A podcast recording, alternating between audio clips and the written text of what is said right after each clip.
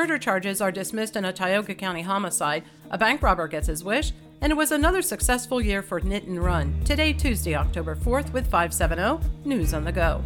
It will be cloudy today with a chance of showers and a high in the upper 50s.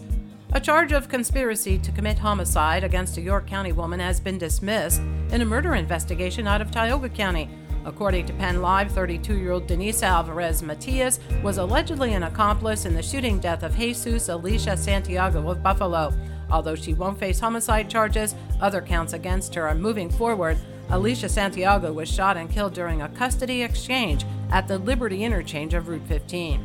A magistrate has ruled there was not enough evidence to hold former Williamsport High School teacher 43 year old Christopher Yoder on charges that include unlawful contact with a minor over a comment he made to a student.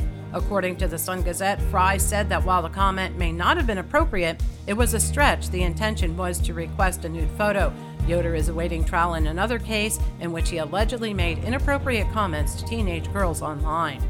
The man who robbed the Jersey Shore State Bank on Main Street in Jersey Shore in September is getting his wish. 60 year old Robert Jones of Harrisburg allegedly admitted to the robbery and told the court he didn't want to be a burden to his family and wanted to be returned to prison. He was sentenced to a term of 45 to 90 months. Sunbury police are still looking for Dante Colosa of Williamsport. He's wanted for ramming a police car during a traffic stop in Sunbury back in September. 48 year old David Braxton of Williamsport is accused of breaking a man's jaw in two places in what appeared to be an unprovoked attack. According to North Central PA, Braxton allegedly sucker punched the man while the victim was shopping at the Family Dollar on Memorial Avenue in Williamsport in September. Braxton has been charged with felony aggravated assault. He's jailed in lieu of bail. All wine and spirits stores across Pennsylvania are having a major clearance sale. The price tags of more than 3,300 items have been slashed by more than 50%.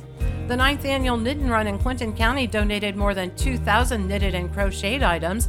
The items were the work of over 70 knitters and crocheters. The donated items were given to personal care homes, hospitals, schools, and included such things as comfort dolls, prayer shawls, hats, and more, according to the Lock Haven Express. And overall attendance was slightly down at the Bloomsburg Fair this year. The fair committee reports nearly 367,000 people attended. That's about 3,000 fewer than last year. The most attended days were the first Saturday and last Friday. I'm Liz Brady with 570 News on the Go.